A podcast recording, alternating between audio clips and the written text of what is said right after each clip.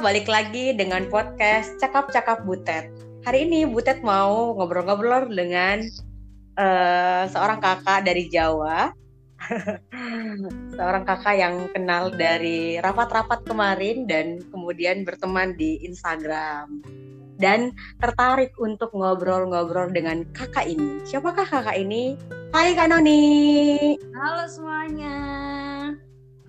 Halo Kak Noni. Kak Noni boleh perkenalan diri? Ya halo, aku Noni Alina. Aku domisilinya di Banyuwangi dan kesibukannya saat ini adalah jadi staf siswa di Perkantas Banyuwangi. Wah, jadi staf dengar nama langsung wah langsung terasa seperti malaikat. Wih, enggak juga sih. Kayak Hotma kan, sama-sama. uh, Kanoni, Kanoni boleh nggak cerita sedikit tentang diri Kanoni, jadi supaya teman-teman boleh uh, sedikit tahu gitu loh kak, kakak itu yang orangnya gimana gitu. Oke, okay, um, yang pasti aku jauh lebih tua dari Hotma. Iya iya iya iya benar-benar. Lihat uh, kayak umuran lah ya. Iya. uh, Aku orangnya sanguin koleris jadi bisa tahu lah ya sanguin itu kayak gimana. Biasanya juga sang, orang sanguin itu ekstrovert. Jadi orang yang suka berkomunikasi bersosialisasi gitu ya suka ngomong gitu ya.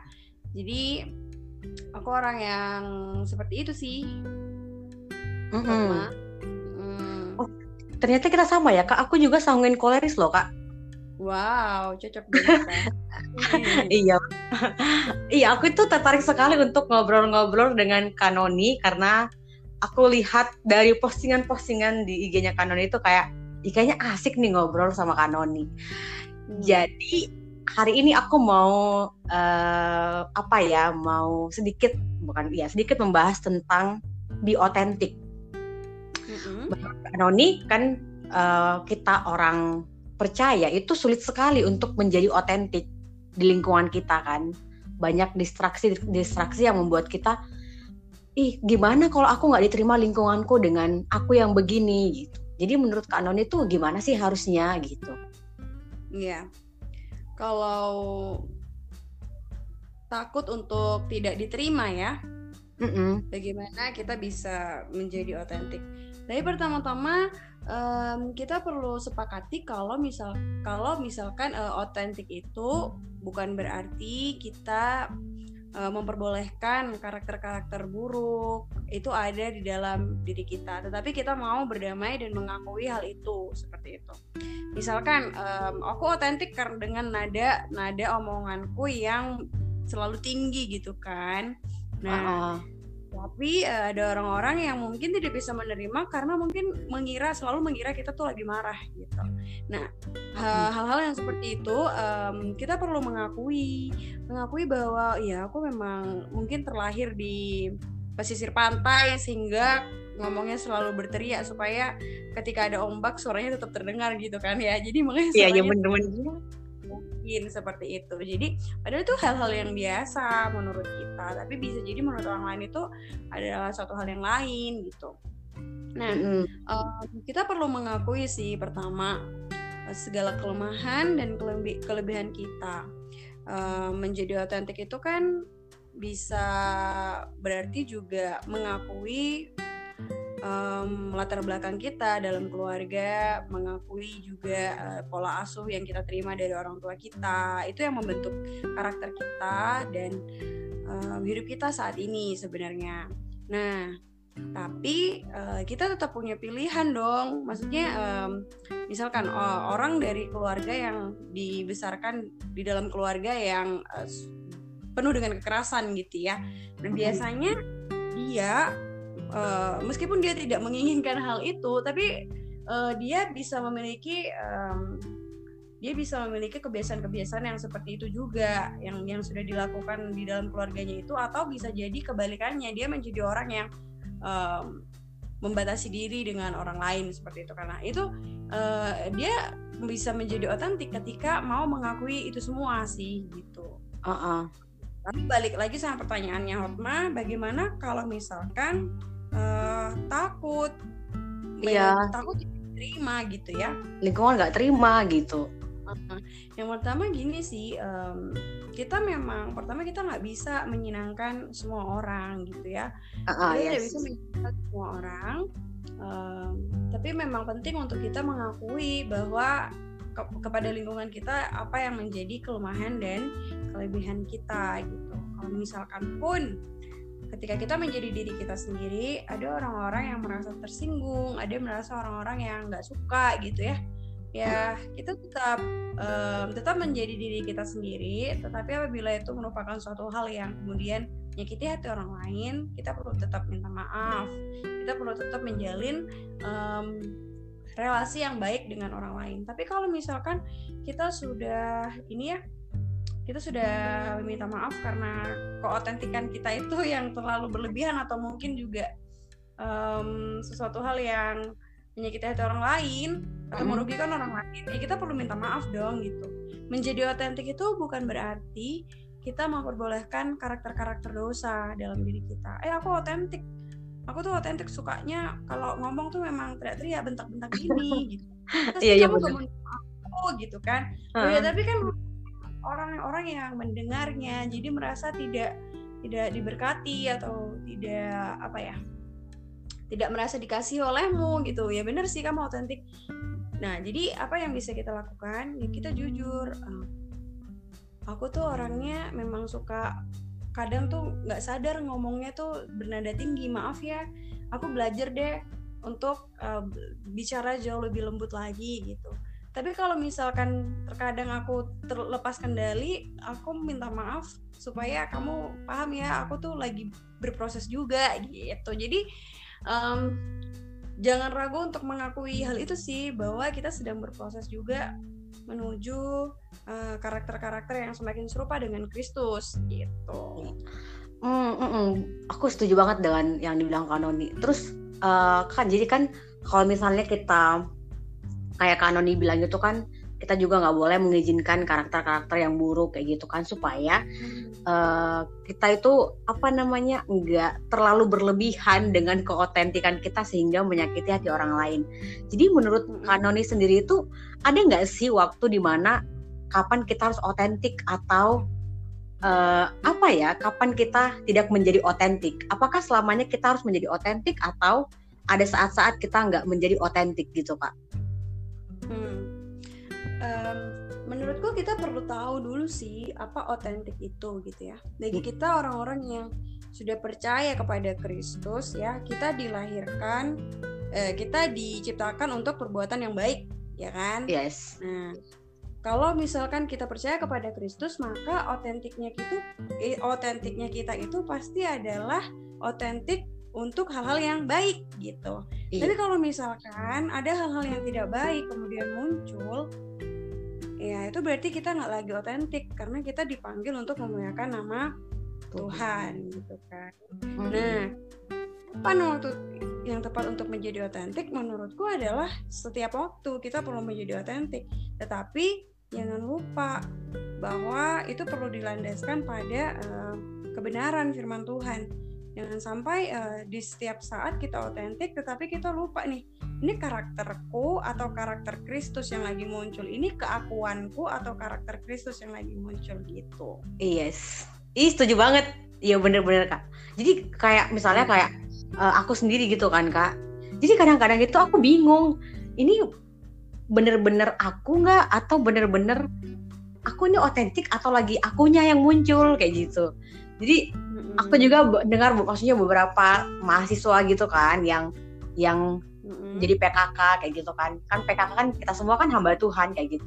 Jadi sulit menjadi otentik maksudnya sulit menjadi otentik ketika berhadapan dengan uh, banyak orang kan. Jadi kayak bingung aku ini harus gimana dengan takutnya aku nggak masuk sama adik binaanku kayak gitu loh kak apa yang harus kubuat dan apa yang harus kulakukan gitu loh kak menurut kakak gimana ya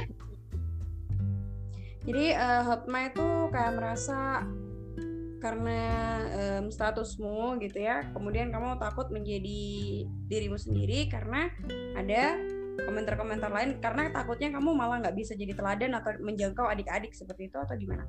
Uh, jadi kayak takutnya itu nggak bisa jadi teladan gitu loh kak dan nggak bisa menjangkau adik-adik itu karena kita maksudnya kan ketemu nih sama adik-adik itu kan terus hmm. mereka itu belum tahu maksudnya belum belum tahu siapa kita gitu kan terus ya hmm. kita itu um, menunjukkan ya aku ini uh, dengan keotentikanku kayak gitu dan ternyata mungkin adik itu nggak nyaman gitu loh kak hmm. jadi kayak yeah, jadi yeah. kayak jadi kayak ini aku harus gimana aku nunjukin yang mana aku harus otentik kah dengan dia atau gimana gitu loh jadi bingung kak jadi menurut Kak Noni ya itu tadi Hotma. Um, setiap orang tuh unik. Tapi selama kamu merasa bahwa apa yang kamu lakukan itu masih ada dalam jalur kebenaran gitu ya jadi dirimu sendiri motivasimu juga murni di hadapan Tuhan selama melakukan itu menurutku nggak perlu takut ya. Karena justru um, generasi saat ini itu membutuhkan pemimpin-pemimpin yang jujur yang apa adanya iya, gitu yang yang pakai topeng. Karena sebenarnya mereka bisa kok bedain yang pakai topeng sama yang enggak. Mereka bisa kok bedain mana yang memegang kata-katanya alias menghidupi kata-katanya sama yang tidak menghidupi kata-katanya. Nah itu semua bisa dilihat sama mereka.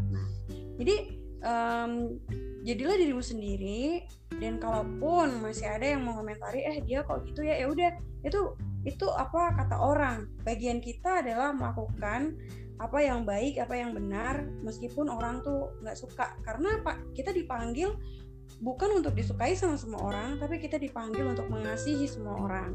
Ya benar setuju banget kak. Iya loh jadi kayaknya aku aku sendiri yang terberkat yang terberkati banget sama sama sama ucapannya kak Noni gitu. Jadi selama ini aku ya. aku itu kayak takut-takut gitu kan kak. Ih bener nggak sih? Bener nggak sih? Apalagi kan disorot sama banyak orang kan. Jadi kayak ini aku harus gimana? Udah gitu kan setiap orang kan uh, matanya kan beda. Ada yang A ada yang B gitu kan. Jadi pas hmm. banget sama yang Kak Noni bilang kalau kita semua eh kita itu nggak bisa nyenengin hati semua orang jadi Kak Noni ya, bener. aku pengen apa maksudnya um, Kak Noni itu uh, pengen ngasih tahu kita semua itu apa sih tips untuk menjadi otentik maksudnya tips untuk menjadi ya menjadi otentik Um, sebelumnya aku mau cerita dulu sih. Dulu tuh ada yang bilang gini, um, kok kayak anak kecil sih gitu ya. Aku pernah di uh, bukan diomelin ya, kayak di komen seperti itu. Kok kayak anak kecil terus lebay gitu kan. Kadang ekspresiku lebay banget gitu kan. Mm -hmm. Nah tapi uh, di situ sisi em, aku mikir gini, apa aku salah ya gitu apa aku salah ya melakukan hal yang demikian ya memang aku orang yang demikian tapi ada saat di mana aku tahu tempat gitu ya mm-hmm. ada saat di mana untuk seperti anak-anak have fun. Tapi ada saat di mana ketika kita serius ya serius gitu kan. Mm-hmm. nah perlu tahu tempat juga sih. Supaya uh, anak-anak yang kita bina itu bisa uh, menghormati kita. Kalau misalnya kita bercanda terus kan juga gimana gitu kan ya. Mm -hmm. jadi seperti itu.